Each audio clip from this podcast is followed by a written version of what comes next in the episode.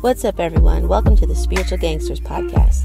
This is a show for all the people who keep it 100% real, who've been through life able to turn their pain into purpose, for people who've struggled with faith, yet keep asking questions and seeking the truth.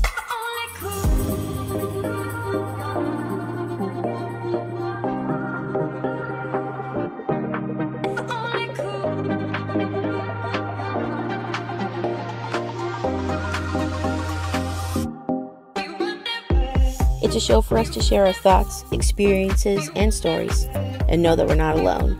For all the OGs who see through the world's BS, this is the Spiritual Gangsters. What's up, everybody? Welcome to another episode of the Spiritual Gangsters podcast. It's me, Teresa, and I'm here with my good friend, favorite Italian American, and magical wizard, the you. NY Patriot. What's up? What's Say up? what's up. Glad to be back. How are on. you? Great, great, good. And I was looking forward to this. Awesome. Yeah, Yeah, yeah. I am excited for this guest. So we have with us today Todd Cave, who is a fitness trainer, and I love in his Instagram bio it says he trains spiritually inclined people. So welcome, Todd, and you want to tell us a little bit about what that means?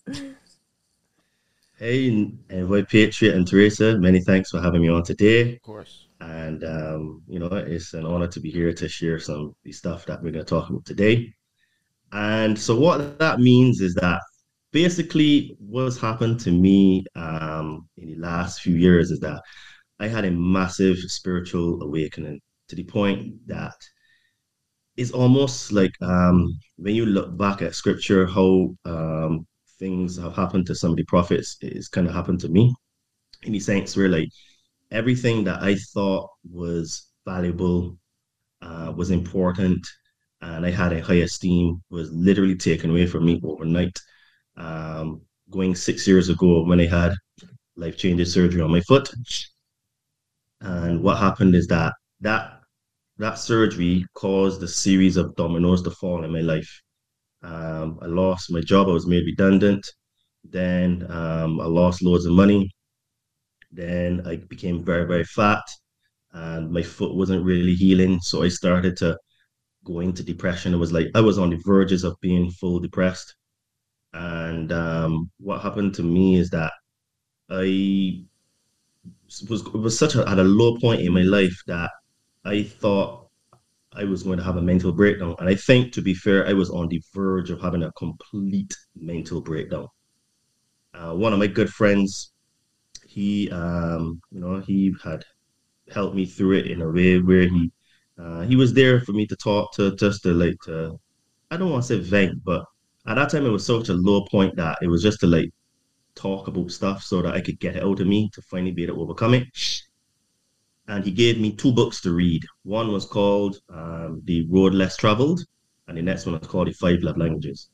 And those books um, together, I, I read them in a month, and those books uh, helped me to deal with the, the the depression that I was going through, the sadness, and deal with everything. So some people turn to drugs, alcohol, prostitution, gambling, etc. I turned to books, and I just started to read and read. And I was eating the books like they were food. You know what I mean? I was reading them like they were food. Like I was literally reading so many books that like I'd be up to three, four o'clock in the morning just reading, right? Because it was it was it was like escapism for me. And through that, what happened is that I started to delve into topics like religion. And I started to read the Quran. I read the Holy Bible. I read some of the Talmud. I started to delve into all of these um, religions, and I started to realize there was a common theme. All of them are fake. They have, they use an approach, and I know I'm going to freaking, um, you know, probably piss off some people. That's but I'll okay. be honest, right? the spiritual gangsters is all about your own experience, so you can say whatever you want. Yeah. The thing is, right, is that one thing about me is that when I say things, I have the receipts, so I can um, produce evidence to, to back my points. And what happened is that as I was going into all these religions, there was this common theme. There's some good things and there's some bad things. So there's a bit of a carrot and stick approach where in order to to accept a religion, you have to take the good with the bad. It's just like the system that we have in politics, right? Where a party would have a very good idea, but then three other bad ideas. But you would support that party for that one good idea. So you have to take the party or that government as part of it. And I realized that that was a common theme in all these religions some good things and then some bad things. So that's why I call it the carrot and the stick, right? I get that. And what I realized then is that when you look at Christ's words specifically, what he said, you realize that his message was different from what is in all of these religions. And it was he always talked about going, finding the kingdom within. The kingdom is inside of you, right? And when you hear a lot of people talk today, they always say that well, you need to find your happiness inside. Now he said these things two thousand years ago, right? Which means then that he he he he was sort of like the, the trendsetter for certain for this kind of like way of thinking, right? So as I started to delve into this a lot more, I started to realize that um, the gods that people worship are false gods. They're fake gods. And this is going to sound crazy. They're actually, from my research, extraterrestrial gods. They're not from this planet. No, That doesn't sound crazy on this show, no. No, no you're pretty. You're pretty. You're pretty good. Don't worry about it.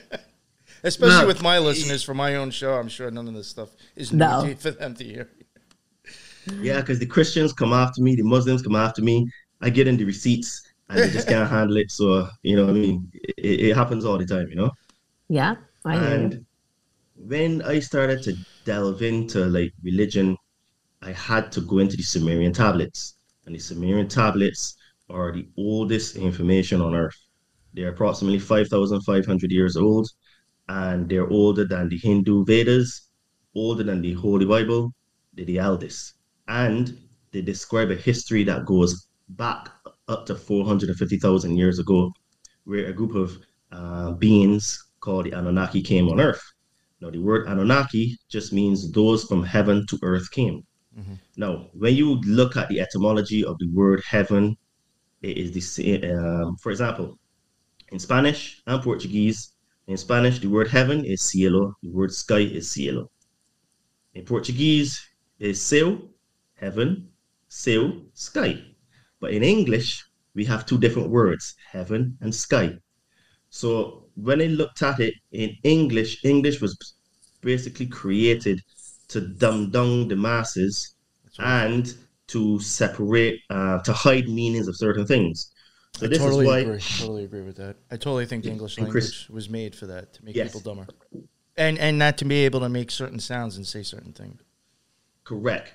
And what happened is that we, as um, Judaic Christians, when they say we, because the English-speaking world, you know, we have this even Spanish, but even Spanish-speaking and Portuguese-speaking world as well, because they're Catholics, right? But they have like this idea that heaven is like this mythical place from all over, like you know, just above the sky, where God sits on the throne and rules. But when you dig back, the word heaven came out of uh, cuneiform, which is the language that the Sumerians um, spoke and wrote, and they call it the Anunnaki, those from heaven, meaning the sky. So when you start to delve into this, to the Anunnaki, um, you realize that it would appear from their records that they are the the architects of our civilization that we have now. Everything is based on the Sumerians because the Sumerians, uh, from memory, they were up to 405, 4,500 years ago. And they had a system of arch- architecture, um, drainage, law, um, governance, uh, agriculture. Everything that we have in our modern day society comes from Sumeria and the Sumerian tablets. So when you look at the, the entities that um, they reference and they pay homage to, you realize that in fact these extraterrestrials, and I think that from my research, they're more humanoid than anything else, um, because they in their tablets they say that they had sex with the, the daughters of man. Now this is weird. Screw me, the story in the Bible, screw me, the Torah, and even Islam comes from the, the fallen angels having sex with daughters of man. That story came out of the Sumerian tablets because those from heaven, they were they were they would consider themselves gods. But here is the part a lot of people don't realize. The word in Hebrew, the word El means God. And I am at the end of the word, so Elohim means the gods. Mm-hmm. So when you look at the angels, Raphael, El at the end, Gabriel. Um, yeah, there's only I think two endings for for angels. It's neither El or one other thing, and that's it. I think. Yes. Usually, yes. yeah. yeah. Mm-hmm. Gadriel. You know, all of these were were El, so they were angels.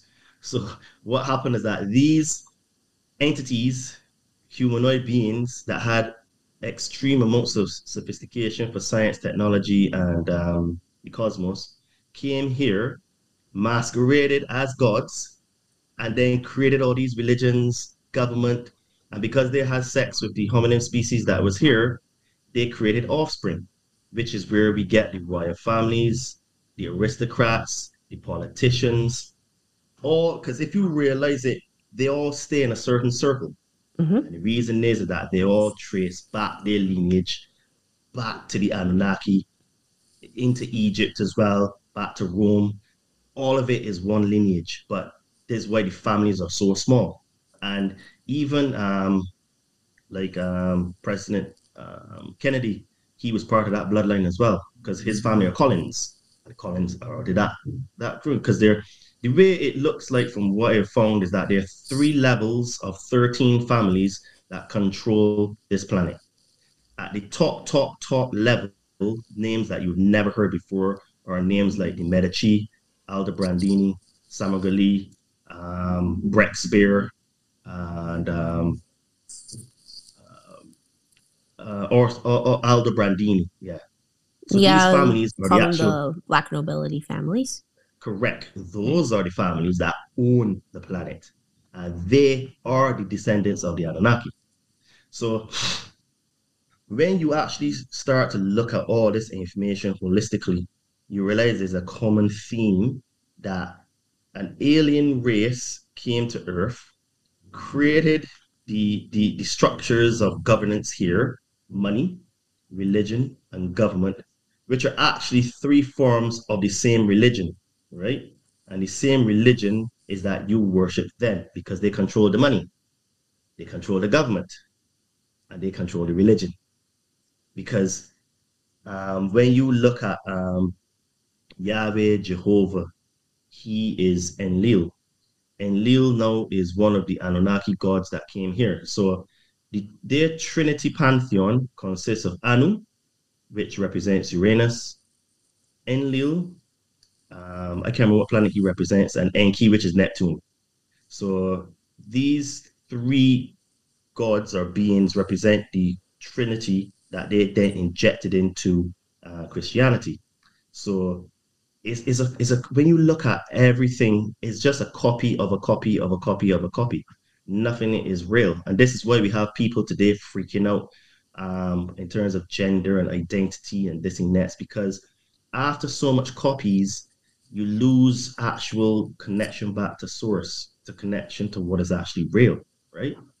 So what happened is that for me, when I ended up learning all these things, and um, as when I started to, to, to, to, to go through my refinement process, it started to become very, very, very difficult to have relationships, have friendships, um, just have even like, you know, um, contacts or acquaintances because like people were just very fake, you know? And it at first it started to really like um, affect me and bother me where I thought maybe I was the problem. But as I've done more self-discovery, I realized no, I am not really the problem. Yes, I have my flaws, which I try to work on, but there's a common theme, and that most people are not really honest with themselves.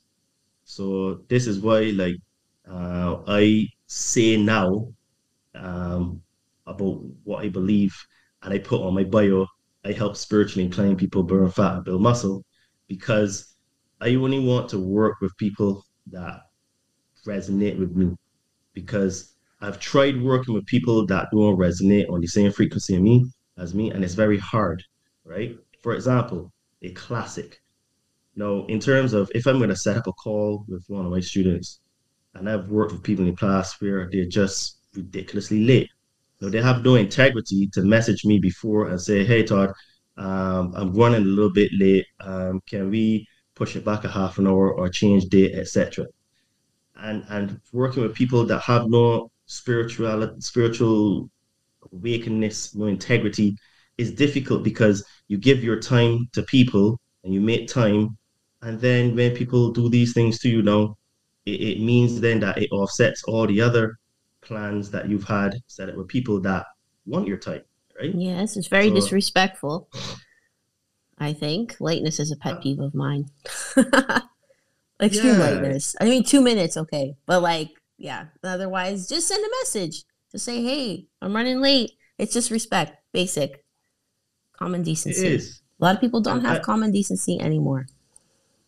No, it's mad. yes. I, I, I, I find it very, very difficult to to deal with people that have no integrity. Um, my patience is actually very thin now um, because of it. And yes, some people may say that that's being a bit hard, but what I would say is that today you have to protect your energy and yourself, and you have to love yourself enough that you cut out things that bring your energy down. Because everything is about energy, frequency, and vibration, which are really the same, but just different words we use to describe the same thing.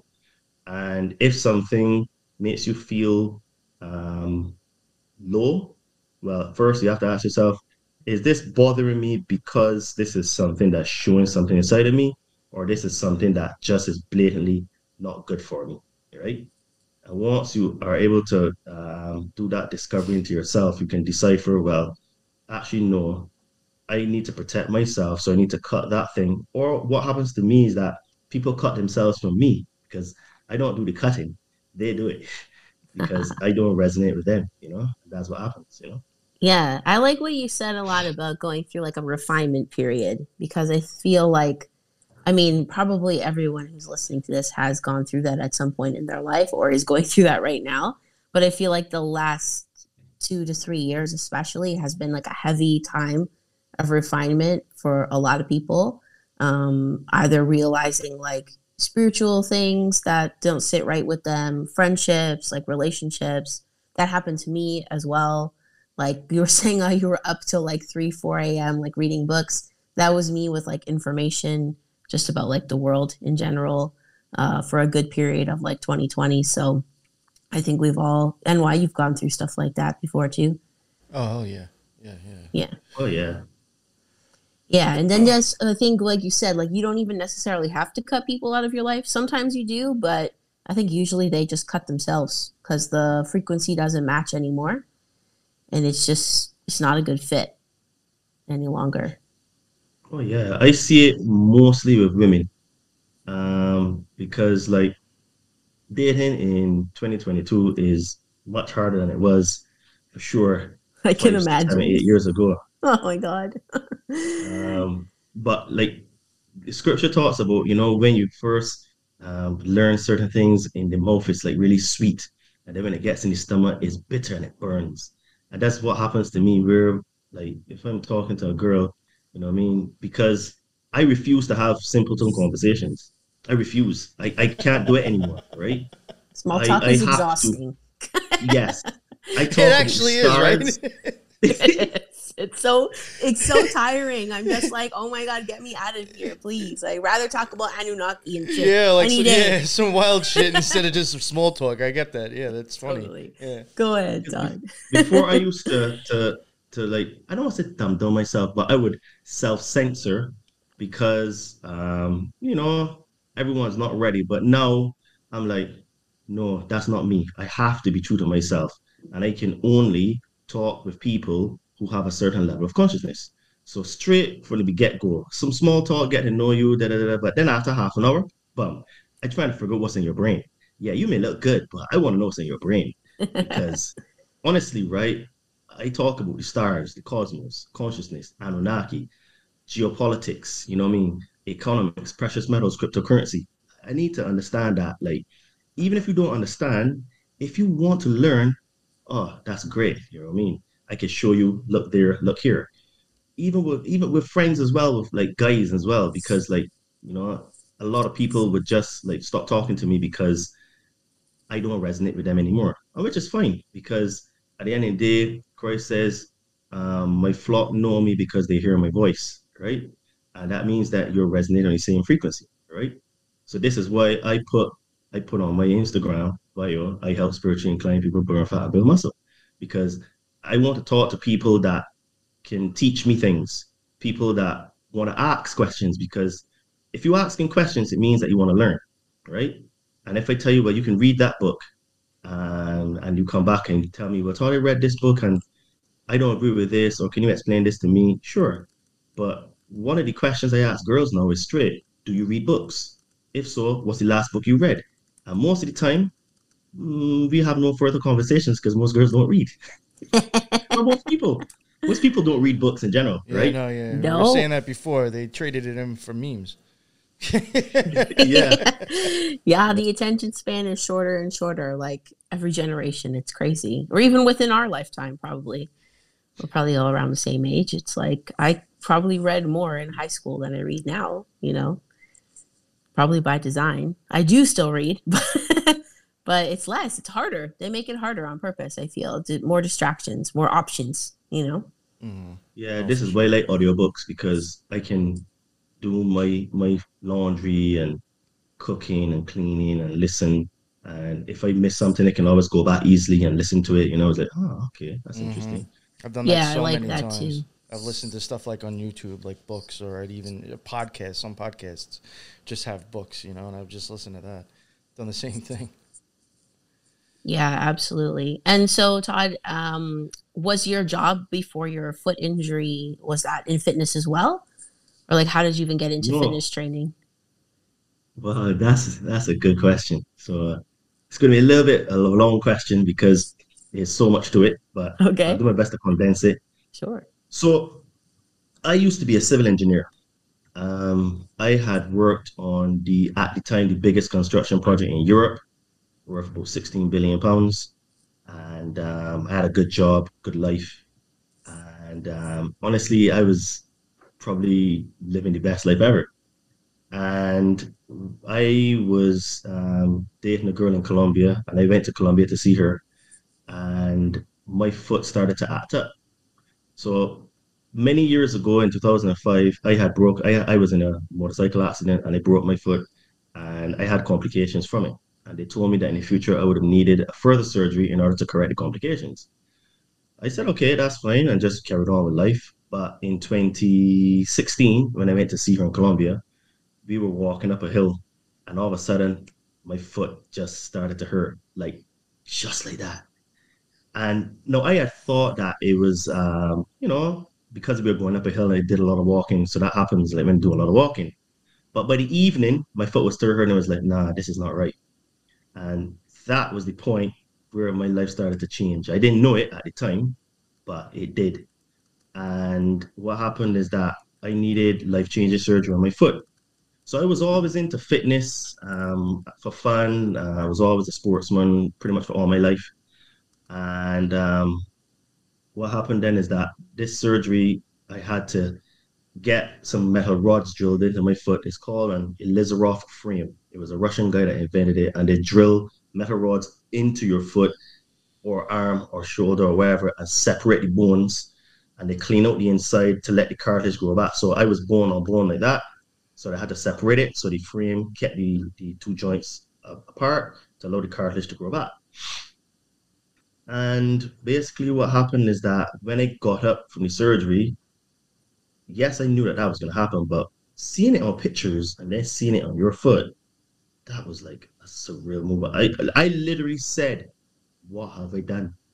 Right? It was that much of a shock after I came out of surgery. It was a six-hour surgery, right? And from there, every like I said, a series of dominoes started to fall. So what happened is that Leicester was made redundant, and then um, you know, I mean, we started to go through loads of stuff. I even lost that relationship with the girl in Colombia because I was such in a low place that you know, like I, I, it was partly my fault to be fair, but when you're going through stuff like that and you're alone, it is hard to cope. Furthermore, hard to, to deal with someone. So I have to say, but that's my fault. But um, and then what happened is that after I started to be able to walk, because I was on crutches for 15 months. Uh, so I got really fat, you know. I put on, um, I think from memory, 12 kgs, you know. I was a big dude, man. And um, then what happened is that I decided, okay, one day I bent over to tie my shoes, and I literally could not breathe. I was out of breath. I was like, no, that's it. I'm going back training again because it's easy. Like when you get to a point, you know, when you're putting on weight, you just say, ah, whatever, sort it. You know what I mean? But everyone has to have a aha moment, or I would say in English, when the penny drops, or when the pin drops. That moment was when it was bending over to tie my shoes, and that's when they said, okay, I'm going to go back training. But I had to go and do research you know, on how to train differently because I had this issue with my foot because the exercises I was doing was a lot of high impact sports, high impact exercises, and my foot just couldn't handle it, you know. And the surgeon told me that uh, I'll never be able to do impact sports again. I said, okay. So I started to uh, research how to train. We started to research nutrition on a higher level, and you know, over time, trial and error, gradually, gradually, I found something that works. And what had happened to me is that I had bought a business. I had bought some mentorship for a business system to, to, to do stuff online. It, it was specifically for fitness training, but it was adaptable to other businesses. And at that time, I wanted to do something else.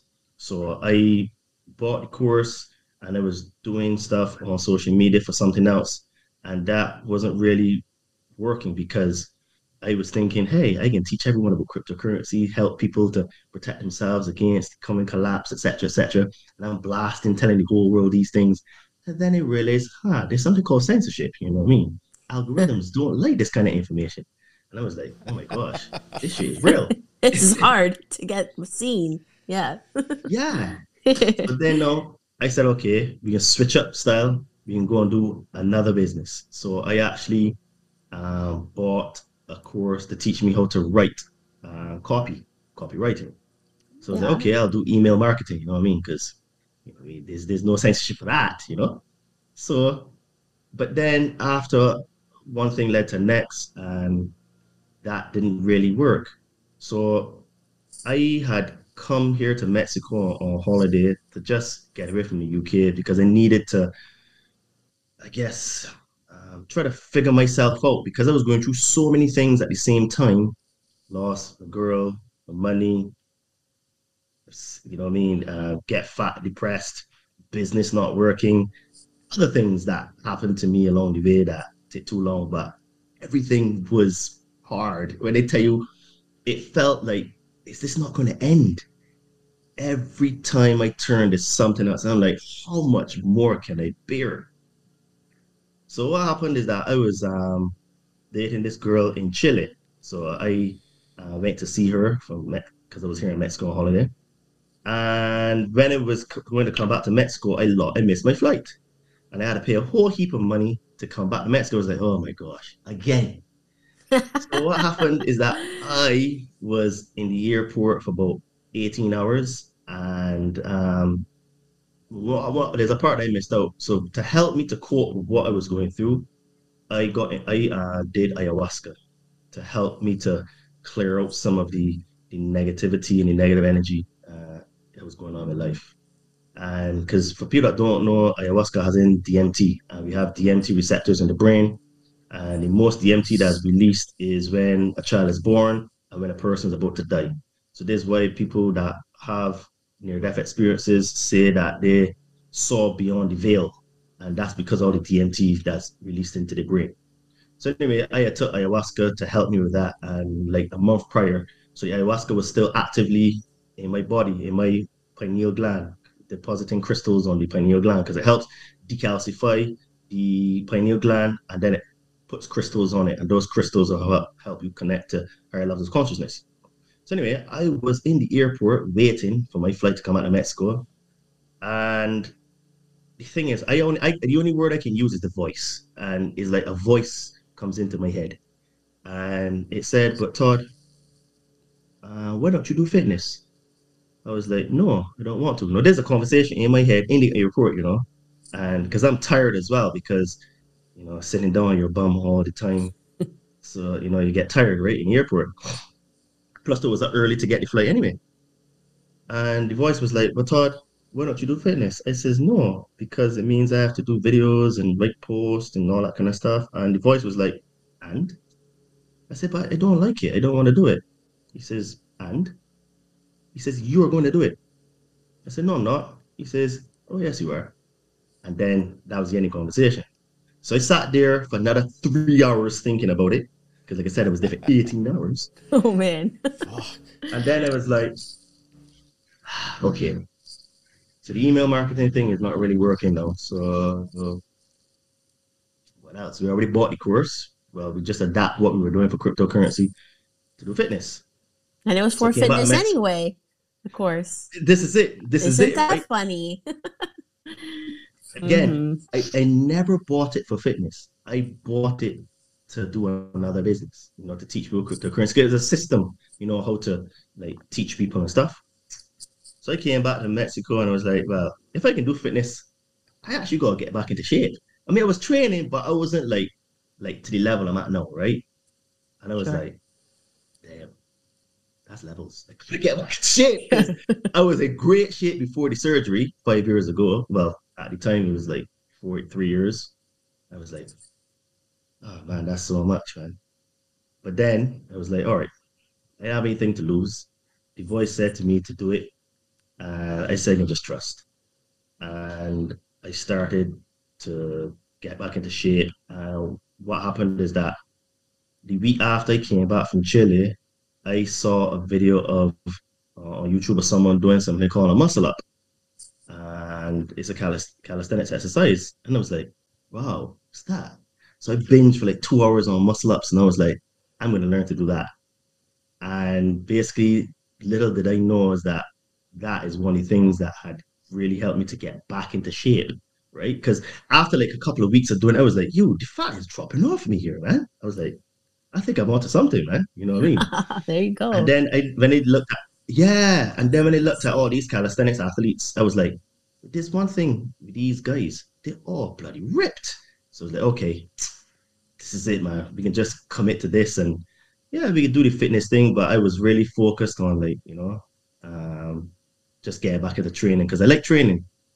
And one thing led to next, uh, next, uh, next. And I remember one of my coaches, she said to me, but Todd, why don't you write about and talk about other things? I said, like what? Well, we've been taught just keep all about fitness.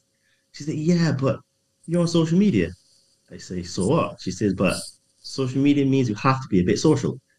I was like, yeah, yeah I know like, some people don't get that part. It's like you have do have to socialize on social media. Yeah. You can't just scroll other people's stuff all the time and expect something to happen or you know, or it's nice to show parts of yourself so people feel like they get to know you, you know, and then they're invested in you. Not saying that that's a marketing ploy, but it can be. well, to be fair, she said, Todd, people do business with those who they like, trust, who they like, tr- who they like and trust, right? That's it. Exactly. And um, if people trust you and they like you, it means you have to show a little bit about yourself. So I was to never talk about these things in public, right? Not for fear of like ridicule, but it was like this is my thing. This is what I'm doing for me. And well, how should I say it? My job is not, excuse me, at the time was to teach people these things because if I could find these things, other people could. But little did I realize that that conversation I had with her is what changed the trajectory of my fitness business because I started to re- to to talk about books, traveling, started talking about what's going on in the world. And then what happened is that it, it was it started to give me a lot of joy to talk about these things because something that I've realized over the past few years that I seem to have a, an ability to retain large amounts of information and explain it in a way that is understandable for people. And a lot of my friends would say, but Todd, how do you remember these things? Because I remember dates, times, and events and stuff like going back. Like sometimes, like because I've read so much, I kind of forget which source it comes from. And, and and and sometimes you may confuse dates and times because it's like so much I've read, right? Mm-hmm. But I, I do have an ability to retain this information. So I started to write about these things. And what happened then is that I realized through the process that my calling is to teach these things, not just fitness, but to teach people about the, the higher levels of consciousness things, the things that are going on in the world, to decipher what's really the, the agenda behind the agenda, right?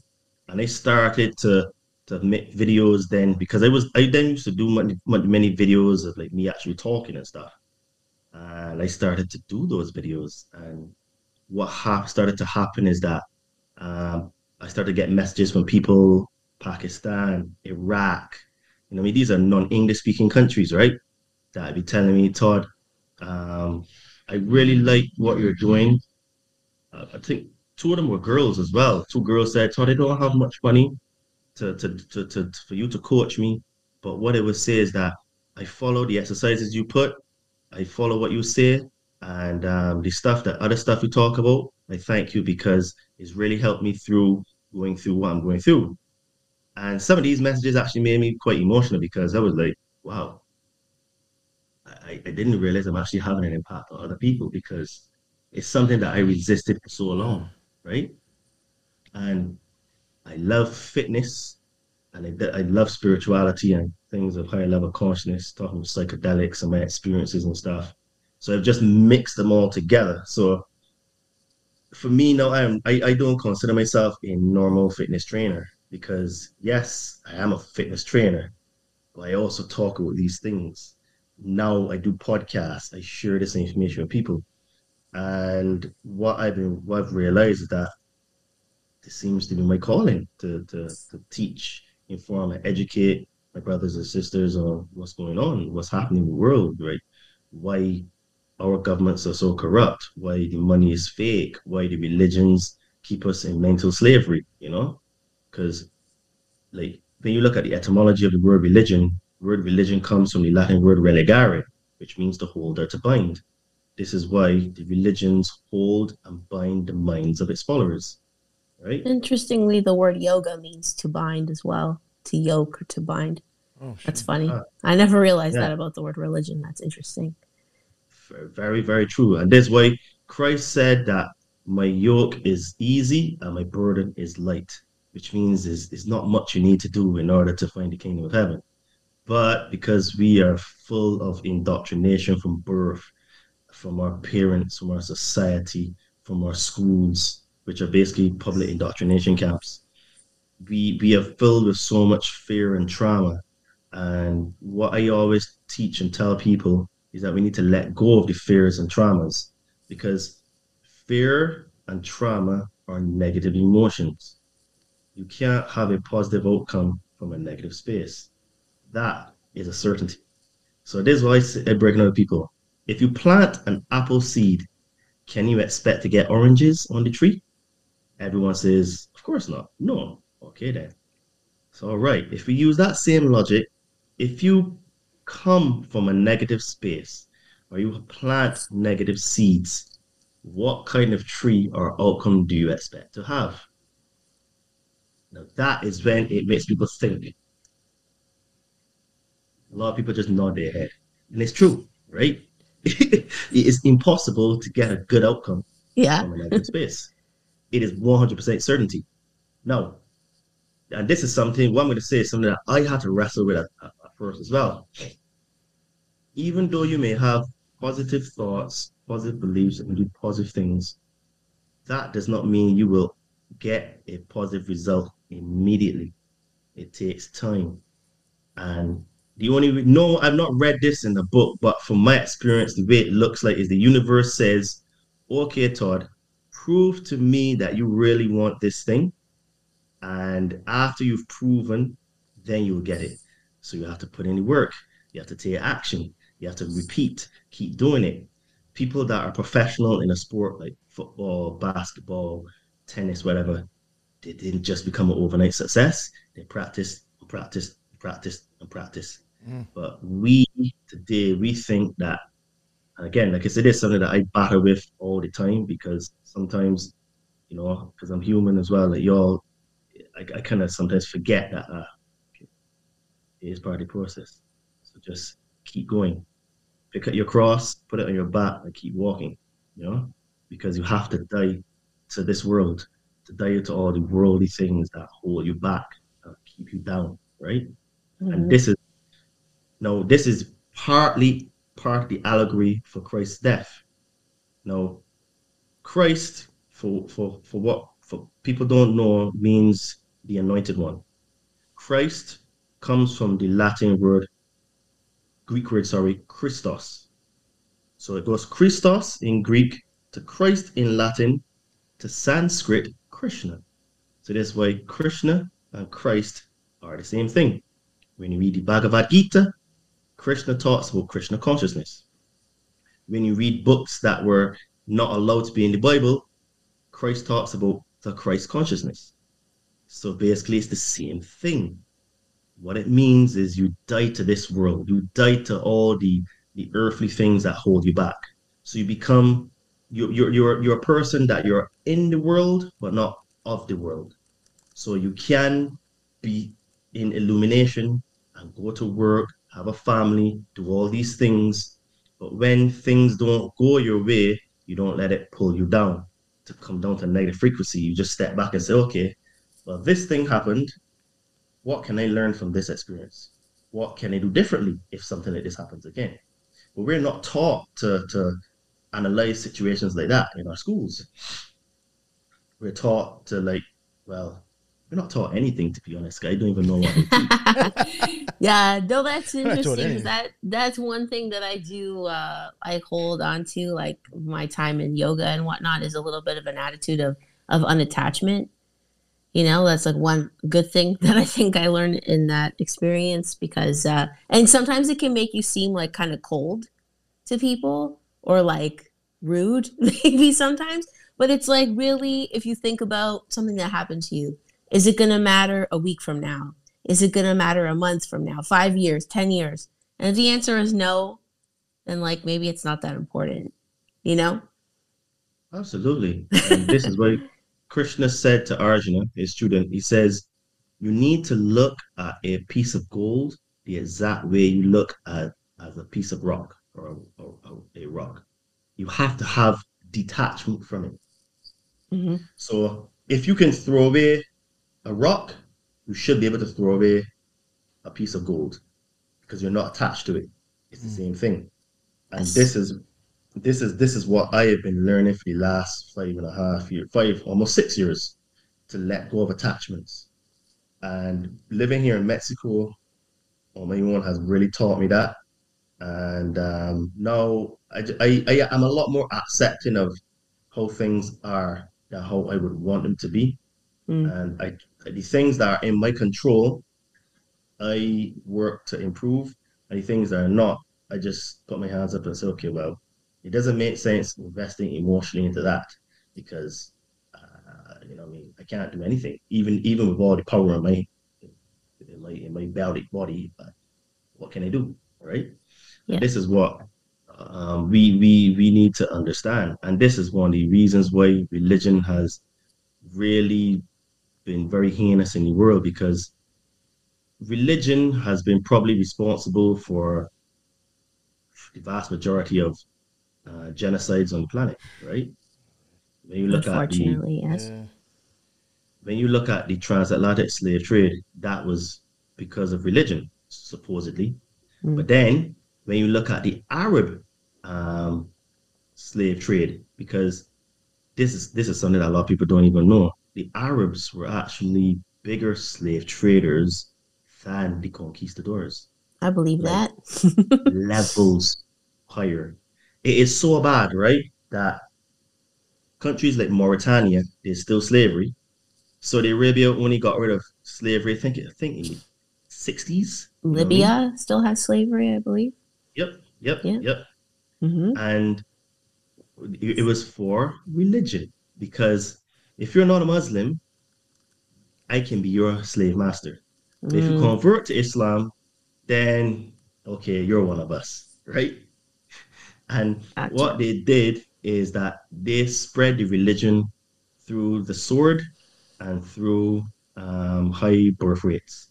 So this is why um, in the conquistador um, slave trade, about 60% of the slaves were men. Reason why is that men are strong, men can do the work. But in the Arab slave trade, 90% were women because they were sex slaves. Mm. And the Quran talks about what the right hand possesses, which means slave. You're sex slave. She's your servant. So you're allowed to have sex with her. It's so bad, right? That even um, Muhammad, he got caught having sex with one of his slave girls, and his wife Khadija caught him, and um, he said, "Oh, you'll never do it again." And then magically, a little bit later, he received a revelation from Allah telling him that um, you should not what make unlawful to you what um, Allah has made lawful for you. So basically, and even in one of the uh, hadiths, um, Aisha, his child bride, she said to him, Your God seems to be quite favorable for you in certain situations. Yeah, you know? how convenient, right? God said this, God said that. Yeah. yeah I right. totally understand what you're saying. So this voice that religion has caused like a lot of heinous things. What was it, and why? I said a lot of cults start like that. a lot of cults start like yeah. God told me but this, and now we all need to do this, right? Absolutely. All religions are cults. All That's what I've said before. Yeah, that's what I think. All yeah. like there's there is there's no religion because first thing first, these ascended masters never taught a religion. Christ, Buddha, Thoth, you know what I mean, Krishna. Eh, they never taught religion. They taught a way to be, right? But what's happened is that because now, like I said, when you look back at the Sumerian tablets and you look at all these different deities that were here, right? Um, they changed their names in several different locations to confuse man who they are to who they are. And what they did is that they all introduced religion to, to serve them, right? So this is where all the sacrifice came from. Even uh, circumcision came as a result from that, because um, so so I can explain so people can understand. There are three main gods in the Sumerian Anunnaki pantheon: Anu, Enlil, and Enki.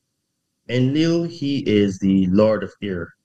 Um, he's actually Jehovah and Yahweh. And Enki, he is Lord of Earth. So because En means Lord and Ki means Earth.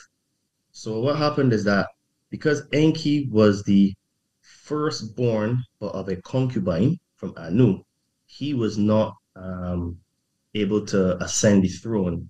Well, Enlil was the second born, but he was born to Anu's half sister. Now, this is where all of that intermarrying of cousins comes from. This sounds right? very Targaryen right now.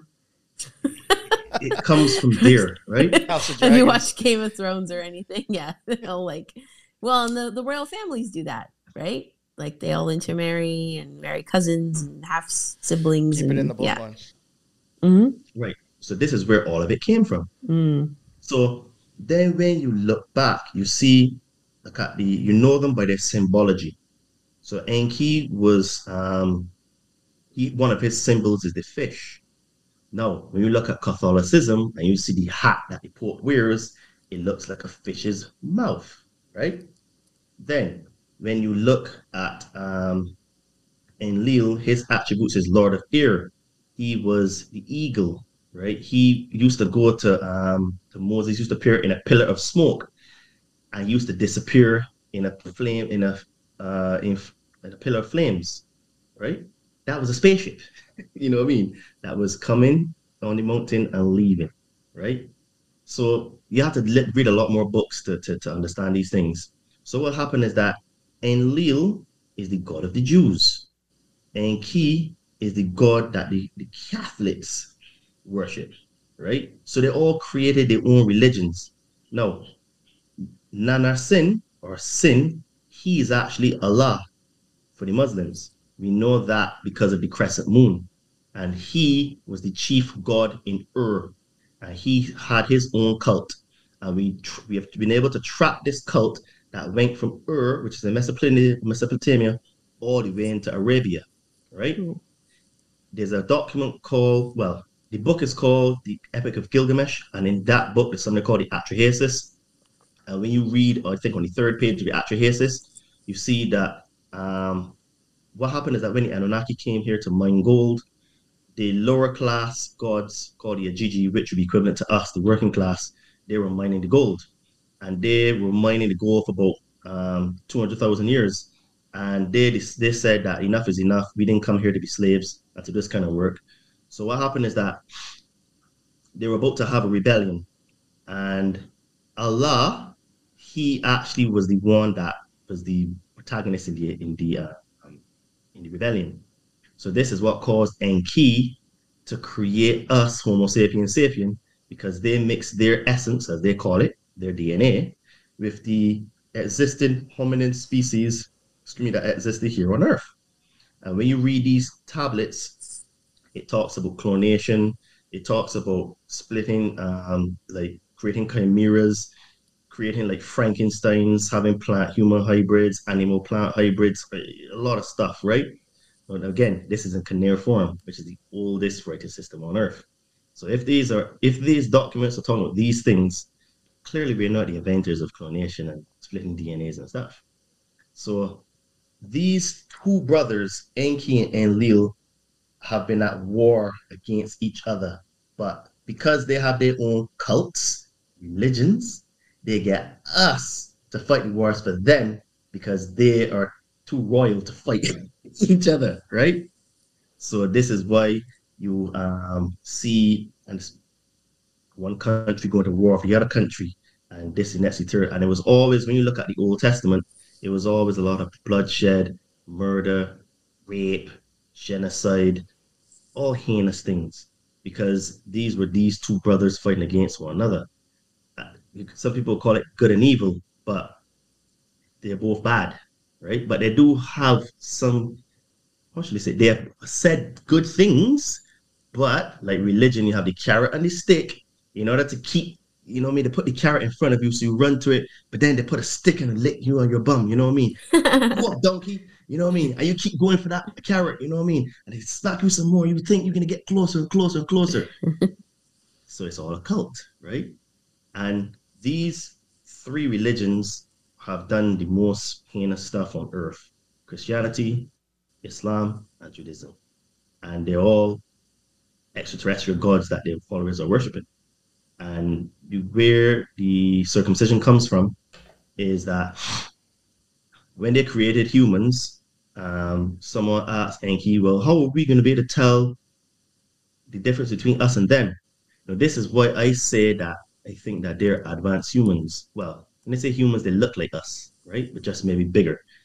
And Enki said, well, we will know them by the boys for sure. The boys don't, the boys have foreskin, and we Anunnaki don't have foreskin. So when Enlil, Yahweh, Jehovah, made his covenant with Abraham, who was a king, right? A lot of people don't know that. He said to him that my covenant is that you you you um circumcise all the boys. No, then you would be able to look like us, right? Mm. And that's actually a blood sacrifice. So what it is is that these gods with a small g are able to maintain their power through the blood. This is why we have halal meat, uh, ritually slaughtered meat, kosher meat. Then we have blood sacrifices like terrorist events or wars, you know, all these are blood sacrifice. Fun fact for you, and this is completely true. The word Holocaust means burnt offering. So even yeah. now, I had a Jew come at me big time because I told him some of these things, right? Mm-hmm. No. It's not that Jews weren't killed um, during the Second World War. It's just that their own people did it to them, right? So what people don't understand is that Hitler was just a puppet. He was just the front man for the cult that runs the whole planet. and he was taking his marching orders from them. So yes, he took the the the the brunt of it. He was the scapegoat. Yeah, yeah. He took he was the scapegoat for it.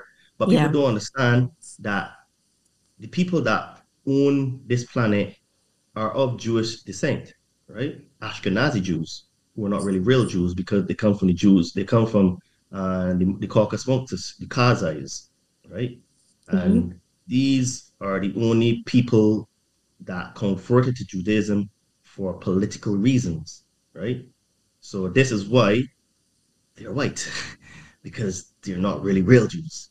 All the Jews are really black, right? Or brown skinned people, because they all come from that Mesopotamia, um, you know, Crescent Valley, uh, Fertile Crescent area, which is where you have the River Nile, River Euphrates, and the River Tigris. And then you have the sea on the other side. So all of that area is, is hot, right? People of color.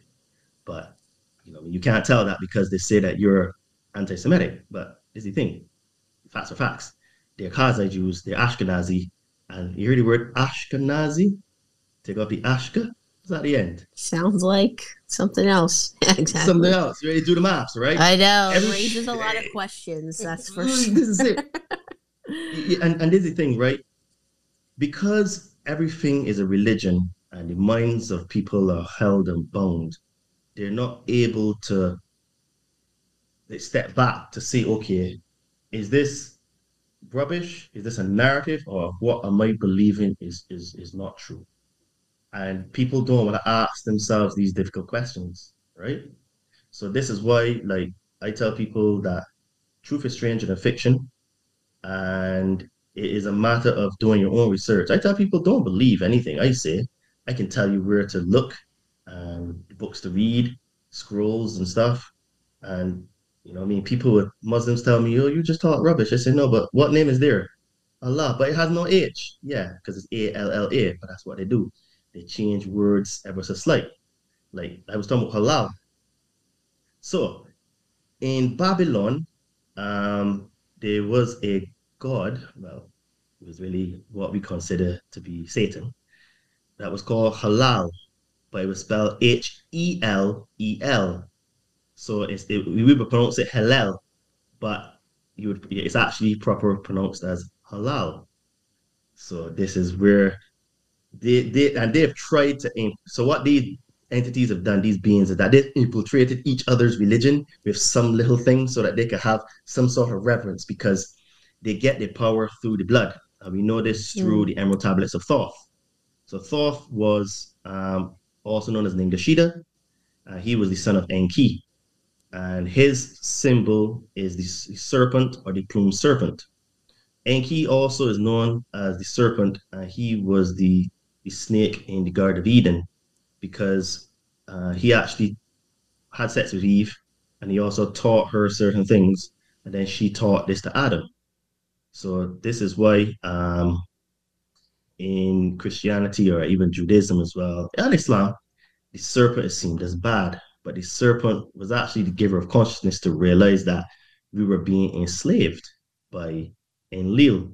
Because think about it, and this is a question that no one can answer.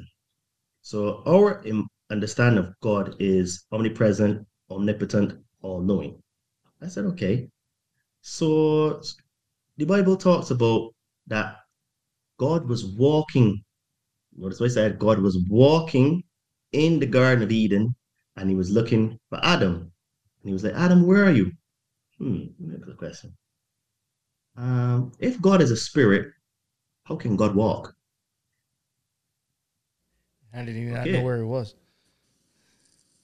He probably We don't need did. that one, Shirley. I don't know. Maybe he just wanted two. Adam to come forward on his own.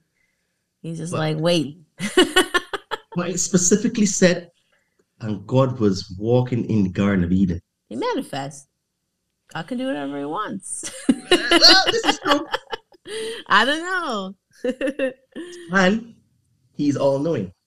So, what that means then is that he would have known that Adam had supposedly eaten from the tree of knowledge. But he didn't know. It was only after he saw him that Adam had covered his body, because that's when he realized then that Adam understood that he was a slave. Because what it is is that when you go back to these tablets, the Garden of Eden was an open scientific lab. And they would actually have, they were trying to create humans. So when they created Adam and they created clones, Adam would have a time to go and have sex with them to try to procreate. And even when he had Eve, he had certain times where he had to go have sex with her and stuff like that. It, it was it was basically how you treat animals. It was literally that, right? So a lot of people don't are not able to answer these questions, right? So then what does it say that that God made Adam? Okay, so where was Eve? Oh well, you know, he made her after. Well, when you read the book of Jasher, and you read uh, Hammadi, Adam was both male and female. He was androgynous because the, the, the Holy Spirit, which is feminine, she teaches. And Adam was just the, the, the body because a lot of people don't understand that masculine energy and feminine energy have need each other to coexist, but they have different attributes and strengths. So the male energy creates the space. So he's like the protection of the space.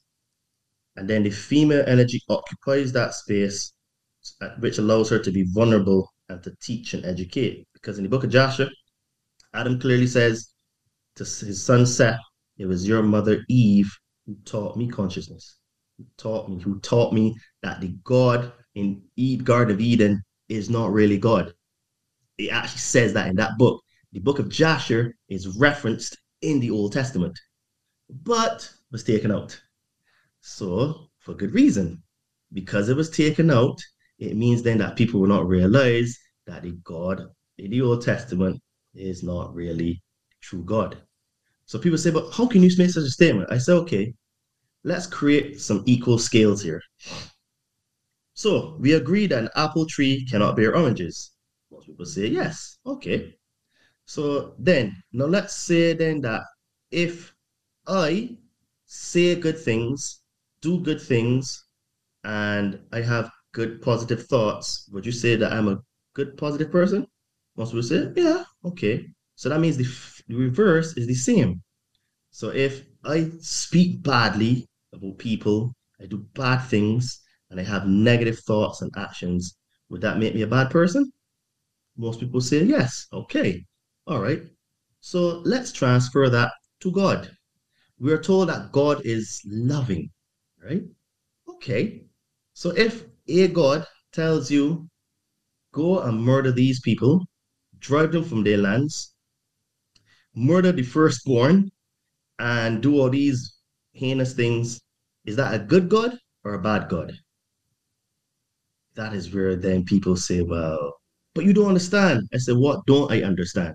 We just set up an equal scale here, uh, a system where we can look to see if something's good or bad, positive and. And you said, yes, that if I do negative things, I'm a negative person.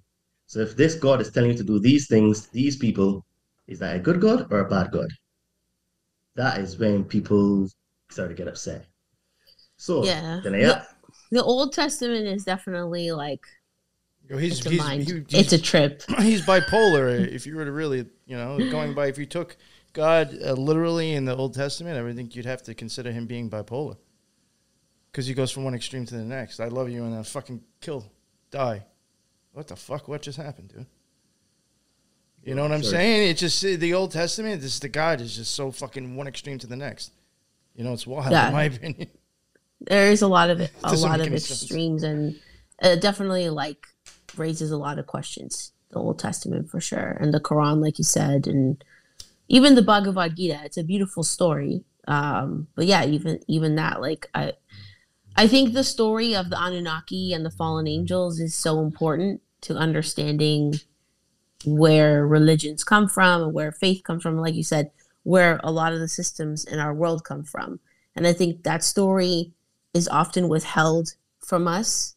It's not taught like, you know, in schools or in catechism class or anything like that because it would make people question so much, you know, of what they're told and whatever conclusion they come to after that there's many different conclusions you could come to from that story, but you know, I think it's withheld on purpose. Is always what I say about it. Absolutely, and the reason why it is is um, held back is that they don't want us to realize our true divinity. So in the Sumerian tablets, Enlil, who is the worst, to be fair, Enki is bad as well, but Enlil is the absolute worst.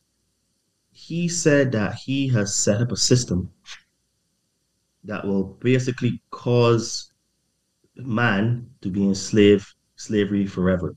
But it's not just physical slavery, it's mental and psychological slavery. Mm-hmm. And it, when you look at how everything is in our life, so when a ch- baby is born, when you look at the whole process, it comes out, bam, you smack it on its butt, bam, you put these things in its eyes, it starts crying. They take the baby away from the mother, right? For God knows how long, right? Doing tests, right? They also cut the umbilical cord from the placenta. Now, the placenta is the, if you look at it properly, it actually the tree of life, right? And if a baby is attached to the placenta until it just drops off, because the baby will either pull it off or it will just drop off on its own. Mm-hmm. That baby gets all the antibodies, all the nutrients, all the consciousness, everything. That baby is going to be special because it doesn't have the introduction into the world as being so traumatic, right? This is why human beings we live in fear and it comes out from the womb, right? So you have these subconscious neglect issues that we humans have because we were taken away from our mother from birth for God knows how long, right? And this is this this is one of the things that they've done. So then they go and they inject all these babies with all these supposed um, jabs to, to protect them from something. When the placenta is there enough, mm. you know, I mean, they don't need anything more. Even the way children are born now is terrible. Women in antiquity used to squat to have babies. And to be fair, it's the natural way because it's coming up with gravity when a, a woman is on her back like that, it is against gravity. It she has to like physically use more energy to push because if it's like that, it it could you know what I mean. But look at animals in the wild. You know what I mean? They squat sometimes. Yeah. For sure. Well, some of them like just ha- stand there and push them right here. It just falls right out. Yeah, right. Well, they work with gravity, right? Yeah. Yeah. I think the the birthing position on the back started so that doctors could have a better view, basically is no, was it, conven- it was convenient for the doctor more so. No, it started from one of the kings. I can't remember. I think it was King George. Oh, really? He wanted to see. Yeah, he wanted to see um the childbirth. Oh, that's shocking. Surprised he wanted to watch. Woman, yeah, it was. It was. um Because this this is only something like a few hundred years old, you know, like two, Oh wow! I thought it was even more modern than that. Like I thought it was more like a modern medicine thing. And I remember too, like um, when I had my kids, I have two sons. Um, I told the doctor that I wanted to like delay the cord clamping because what they'll do is like they'll clamp the umbilical cord uh, like very quickly after the baby's born, so it stops the blood flow from the placenta. So like you're saying, it stops the nutrients, it stops iron, uh, blood, like all kinds of great things to go to the baby. So I just asked like you know, can you just delay it like even a few minutes or whatever? And even that was like it was met with heavy, heavy resistance. I was like, really? I could just hold I'll just hold him while it's happening. Like it's fine. Like nothing you don't need to do anything. But he respected my wishes for maybe five minutes. And then he's like, okay, let's get the show on the road. like, okay. and you're in such a vulnerable state, it's hard to argue or advocate for yourself. That's where like your partner has to come in, like the male, you know? you really have to like help you in that way. This is why uh, our society is very fractured because men, okay, how should I put this here? From what I realize, the man's role is just as important as the female's role, but they're just different. The woman, the female, is the nurturer. She, the man's responsibility is to create the space and protect that space with his life, right? Then he teaches the female, the female energy, how to be strong because men by default are stronger. So this is in terms of our personality or character. So men are more logical. It makes sense, black and white, structures, order. The, the feminine energy is more about how it feels, compassion, kindness, nurturing.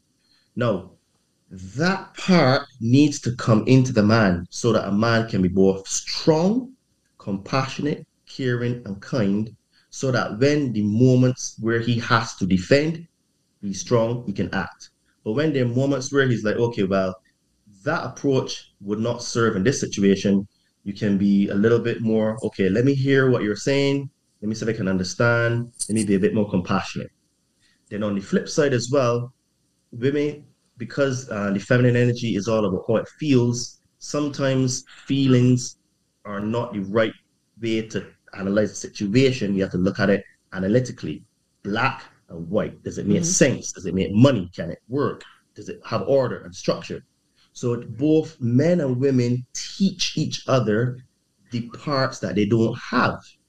So this is how you become a perfect being, right? This is why Christ was both male and female. He says, if you wise like a serpent and soft like a dove, right?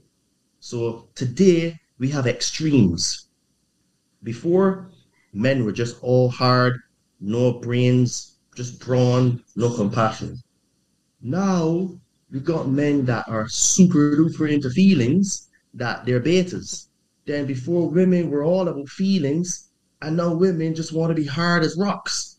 And it's yes. like we, we've gone the polar opposites where we should be meeting in the middle and try to learn from each other because and this is what the Anunnaki set up to divide man, and this is what they're offspring are doing through government, religion, and money. Now, if you don't have money, you can't do this. And then because your religion says do this, you, excuse me, just blindly follow. And then you will go and worship government God. So you think that, oh, well, the Labour Party is bad, so you vote from conservative. And then the Democrats are bad, to vote for, uh, for the Republicans. And then you have this back and forth, mm-hmm. carrot and the stick so one party says something that's good, oh yeah, I'm with them. But what about the other things that are bad? Oh well, we just ignore that, you know what I mean? And the religion, well, God said to do this, which is a good thing, but he also said that. Yeah, but you don't understand, Todd, you know what I mean? God is this and that. No, God is love. This is what Christ always said is all about love. You love your neighbor, you love your brother as yourself, and you love your God with all your heart, your mind, and your soul. Mm-hmm. He said one thing love. And when you have unconditional love, it means that you can forgive yourself first for the things you've done to people and things that you've done to yourself. When you forgive yourself, then you're able to forgive people regardless on whether it is their fault or not. And what that does is that that releases the energy from you and the situation. It doesn't matter if the other person forgives you or not you that's not your business. You need to free yourself, right? And yeah. Get into your kingdom within. So so this yeah. is why we have a lot of polarization today where we have extremes. You know, people are losing their minds, to be fair. Yeah, I think yes. that's what really hold well on, said and like Sorry, go ahead and what? You know, yeah, I think it's all on purpose. The polarization is just like to snap people's minds. I think it's mm-hmm. all on purpose. Yeah, and I think it takes, like you're saying, like there's just sim- simple truths at the end of like most religions, like you know, love your neighbor as yourself, unconditional forgiveness and love. Like these are the basic things that like we should all be able to agree on, you know. But I think they distract and polarize us with all these other labels and boxes that it's making it harder and harder for people to find common ground um, which leads me to my last question for you. Because sorry, we're a little bit short on time because I have to pick up my kids. But I wanted to pick your brain on what you think, given your spiritual perspective and journey, and how you see the world. Like, what what do you see for like humanity and the world in like the next couple of years, let's say, or the near future? I see a lot of struggle, but I see a a victory out of this world that will be liberating, where we will have complete new forms and systems of governance, transparency, accountability, and downright love for each other. Because we are so far on the extreme scale right now that the universe always balances out with the counter energy. It, it, it, it will happen because The pendulum The has to swing I- back at some point, right? It's like a pendulum, yeah, it and it's gonna to. have to come back at some it, point. it, it has to. And if people are totally honest with themselves, the emperor has no clothes. The truth has already been told to us. It's just a matter of are we perceiving that it is the truth? Because I heard um, recently that Mr. Joe Biden said, "Oh, the pan- the pandemic is over," and I was like, "Really?" but there was no fanfare, there was no um, celebration. You know what I mean? But yet still it's over. But yet still, if you want to travel to the states, you got to get jobs, right? So th- these people have already told us everything, right? But what it is is that because we're stuck in our echo chambers, that we're not hearing and seeing it. But what's going to happen is that because it is an inevitability that the pendulum will come back, what's going to happen is that there's going to be a massive, massive set of energy to come into the planet to raise the level of consciousness. Uh, what's going to happen is that I don't know when, because even Christ said that the Son of Man, which is what he said he was, doesn't know the time or the hour. But it would be as if lightning strikes in the east and flashes in the west. And what that is, that is, is going to be global. People will just get up one day, I don't know when, and people will just realize, oh my gosh, everything is fake. Why? Money's fake, government is fake, religion is fake, my relation is fake, doing this job is fake because I don't love it. People are going to have a massive, massive identity crisis. And I was even telling a friend of mine that today, that what I went through going six years ago, where it was domino after domino after domino. It was like so hard. Honestly, Teresa, I swear to you, at the height of it, I used to go to bed praying to God to let me die in my sleep. It was that hard. Yeah, I believe it. Yeah. That is going to happen to people where it's going to be so hard. People Yes. are going to, some people are going to give up. They're going to commit suicide. They can go and kill, rape. They can steal. People can just freak out and just Yeah. destroy everything. The people that have been doing the work on themselves, like us here, and all the people that listen to you and me and stuff, those are the ones that will fare a lot better because yes, it's going to be hard for us, but we're going to be like, okay, well, this is part of it, and we just need to endure to the end. We do what we have to do to get through it because we know that the pendulum has to come back. And just like with anything that's being born, take classic a birth from a baby. The mother is in extreme pain. You have to have birth pains for a new life to come through. And I think that a lot of people are not going to make it. And what's going to happen is that there's going to be a, there could be a massive set of people that die. But I think that a lot of people will still survive because they're the ones that are working on themselves. And we can create the new world that we want based on love and integrity, you know, compassion and kindness, honesty. Because what's going to happen is when the consciousness comes through, we're going to have like powers that we made of read people's thoughts. We can be able to have um, powers of telekinesis, telepathy, teleportation. We're talking about some very high level stuff that when you read books like the life and teaching of the masters of the Far East are actually possible right now, but we just don't know because we don't have that level of consciousness. So I see something magnificent at the end, but there's going to be a very hard process. And it looks like if that hard process is starting now, because we have massive amounts of money printing going on. We have massive amounts of immigrants coming into Europe, massive amount of Europe um, immigrants coming into to America. So they're destabilizing everything simultaneously on purpose.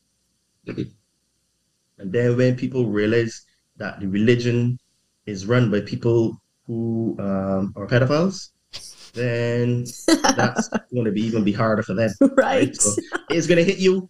It's Oh, going to hit man. you religiously, economically, or your belief in government, right? Yeah, on And- one of the pillars for sure, On one of them, right? Mhm. at least. But I do believe that humanity as a species will overcome because there are people out there that are not taking the jobs. So it means then that those people will be able to reseed the earth because it's going to be hard. I'm not going to lie, but I do I do honestly believe that because the emperor has no clothes, it's just a matter of time before people just see it. Because if we can see it and we're normal human beings like everyone else, but what's stopping them? Mhm. But the difference is how are they going to handle it because Mm. it's so far down the line. Because they'll be spitting rhetoric at you and me, and but when they realize, hold on a minute, well, Yeah. it's not real, it's fake. You telling me it's not real, Todd? Well, I've been telling you that for years, but you just didn't want to listen. and be like, "Oh, sorry, man, I didn't know." You know what I mean? There's there's a, a, a famous scene in, um, in scripture where someone went to Christ. He says, "Lord, Lord, we casted out demons in your name," and Christ said, "I never knew you." That's that's going to be literally how it's going to play out because they do they they don't do things that they think are bad. The bad things they do, they think they're doing it for a good reason. Mhm. This is where the problem comes. Yeah, and that's the true deception right there. You know, making bad seem good and good seem bad, unfortunately. Oh, it's all over. It's it, it, we're extremes now that Mhm. I, I- I honestly didn't think was possible. Cool. It's crazy. I, I agree with you. I agree with you. Yes. Never would I ever have imagined 20 years ago we'd be here. Not at all. But even even six years ago, Oh, yeah. right? Honestly, yeah. It's- Oh, you're right. I'm trying to think. Yeah, like my oldest son is 10, and like I can think of the world when he was just born, or even when my younger son was born. And like it's so different now. It's unimaginable. It's crazy. But I think it's true, like you said, like it has to swing back the other way eventually. Um, and it is for our good in the end. It is a refinement for the world. And you're either gonna sink into the fire or you're going to swim and survive. So the choice is up to you, right? It's true because Lao Tzu was it Lao Tzu? He said, "Pain is inevitable, but suffering is a choice." There you go. Well, suffering is important, but how you embrace it as a challenge or an opportunity is optional. True. I think. True. You, you still hurt, but it is us in our thoughts where we would keep remembering that thing, thinking about that thing, talking about that thing. So like even like with myself, um, when people ask me certain questions, yes, I have to talk about certain things that happened to me. But what happened is that for me now, I've been able to distance that from me where I don't identify with that. But Yes. I say my story to show people that look, if I went through all these things, you can as well. You your your version is going to be different because everyone is. This is why I tell people, all journeys are the same. They're up, and up ain't easy. you know what I mean? And as you get close to the top of the summit, it gets even harder, right? So what will happen is that my journey had me breaking my foot. Other people's journey may start with loss of a child, for example. Not saying that breaking my foot and losing a child, they, they, they're both equally difficult for that person because Yes. it's individualized for them in that situation. The catalyst Right. for them, exactly. Right. So everyone has their own catalyst, their own thing. And breaking my foot in 2005 seems to be what changed my the trajectory of my life to lead me to even speaking to you guys here today. Because uh, That's I, true. I'll be honest, I had to forgive myself for, for that. It was my fault, all right? And uh, it was hard because, you know, everyone wants to blame this and that. But at the end of the day, 99.9% of things that happen to us in our life are because of our thoughts, our words, and our actions. Yeah. So it was a blessing in a way, it redirected you, you know, on the course that you are now. I didn't see it at the time, but I, ha- I have to concur painfully to concur. It, it, it seemed to be part of my journey, and you know, I'll be honest, it, it's been hard. It's not been easy, but Absolutely. talking to beloved souls like y'all really shows me that you know I mean the world is is is is a good place but we just need to connect with those people and see those people because you you, you can't change the world but you can change yourself Mm. when you change yourself you change your world. And when you change your world you your world can change the world. Because if one person resonates with what you say and that person takes action works on themselves then Mhm. that person can influence another person to work on themselves. And this is why i do what i do. I try to change myself constantly. I hope that i can touch move and inspire other people to do the same. And then we can you know what i mean inspire others, and without even knowing, we can change the world. But it starts here with us inside ourselves. You know? Yo, Totally beautifully agree. said. Yes. that was like the agree. perfect way to end it off, Todd. right? I think that's perfect, perfectly stated. Because Yeah. it's true. We have to take radical responsibility, and I think you know we've grown up in a society that's taught us the exact opposite of that. No responsibility, YOLO it up. you know, do whatever you want all the time and with no consequence. So the opposite has to come into play eventually. Like the pendulum has to swing back, and I think there are people who are heeding the call. I would say more than others, like yourself. So thank you so much for coming on the Spiritual yeah. Gangsters and sharing your story. It was amazing, and you're a remarkable person. Um, and did you have anything that you wanted to like promote? Do you have like a website, a blog? I know you have your Instagram page. Well, what I would say is that if um, anyone is interested in getting into the best shape of their life and learning some of the things that I talk about, because I teach my students these things, I, I, I suggest books for them to read. I suggest things like meditation. So I'm not just an average fitness trainer where I say, okay, eat less, go to the gym, you lose weight. No, we work on your mindset because the mind is where everything starts. Like um, Hermes Trismegistus said in the Kybalion, the all is mind and universe is mental. So I work a lot on the mental side.